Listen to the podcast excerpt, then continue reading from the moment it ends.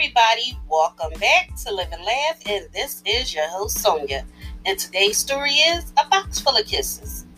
Story goes back some time ago. A man punished his three year old daughter for wasting a roll of gold wrapping paper. Money was tight, and he became infuriated when the child tried to decorate a box to put under the Christmas tree. Nevertheless, the little girl brought the gift to her father the next morning and said, This is for you, Daddy.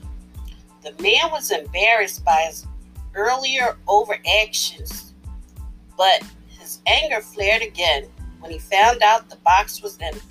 He yelled at her, stating, Don't you know when you give someone a present, there's supposed to be something inside?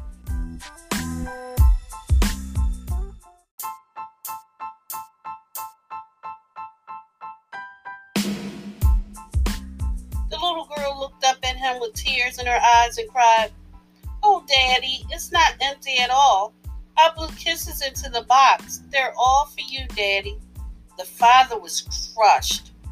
He put his arm around his little girl and he begged for forgiveness. Only a short time later, an accident took the life of the child. It is also told that her father kept that gold box by his bed for many years, and whenever he was discouraged, he would take out an imaginary kiss and remember the love of the child who had put it there. In a very real sense, each one of us as human beings have been given a gold container filled with unconditional love and kisses from our children, family members, friends, and God. There is simply no other possession anyone could hold more precious than this.